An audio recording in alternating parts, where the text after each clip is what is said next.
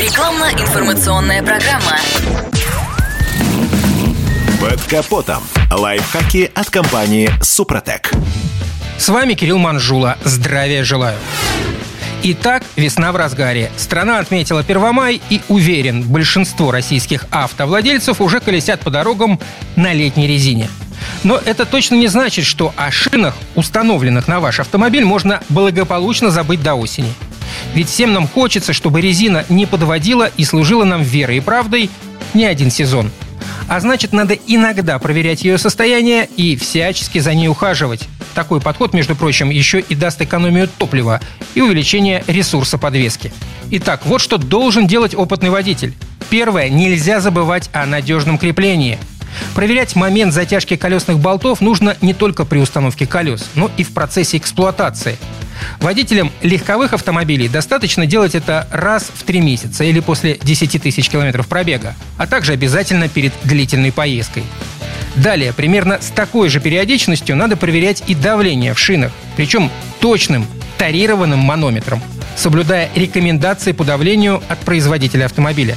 При смене резины следует проверить вентили и при необходимости заменить их на новые, что стоит совсем недорого. Также специалисты рекомендуют помечать, на каком колесе стояла та или иная шина, чтобы перед следующим сезоном установить ее не только на другую ось, но и на другую сторону автомобиля.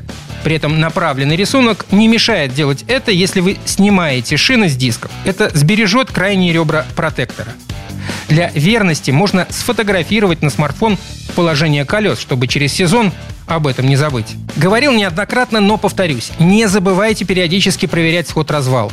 Это позволит машине легче двигаться накатом и обеспечит равномерный износ рисунка протектора. А уж если вы поставили новую резину, то сход-развал просто необходим. А еще старайтесь не крутить рулевое колесо, стоя на месте. Лучше, чтобы при этом автомобиль хоть как-то двигался.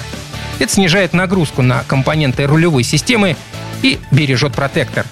Да, и напомню для бережливых, чтобы экономить топливо и продлить ресурс топливной системы, не забывайте пользоваться моющими присадками Супротек Апрахим СГА для бензина и СДА для дизеля. На этом пока все. С вами был Кирилл Манжула. Слушайте рубрику «Под капотом» и программу «Мой автомобиль» в подкастах на нашем сайте и в мобильном приложении «Радио КП», а в эфире с понедельника по четверг в 7 утра. И помните, мы не истина в последней инстанции, но направление указываем верное. Спонсор программы ООО «НПТК Супротек». Под капотом. Лайфхаки от компании «Супротек».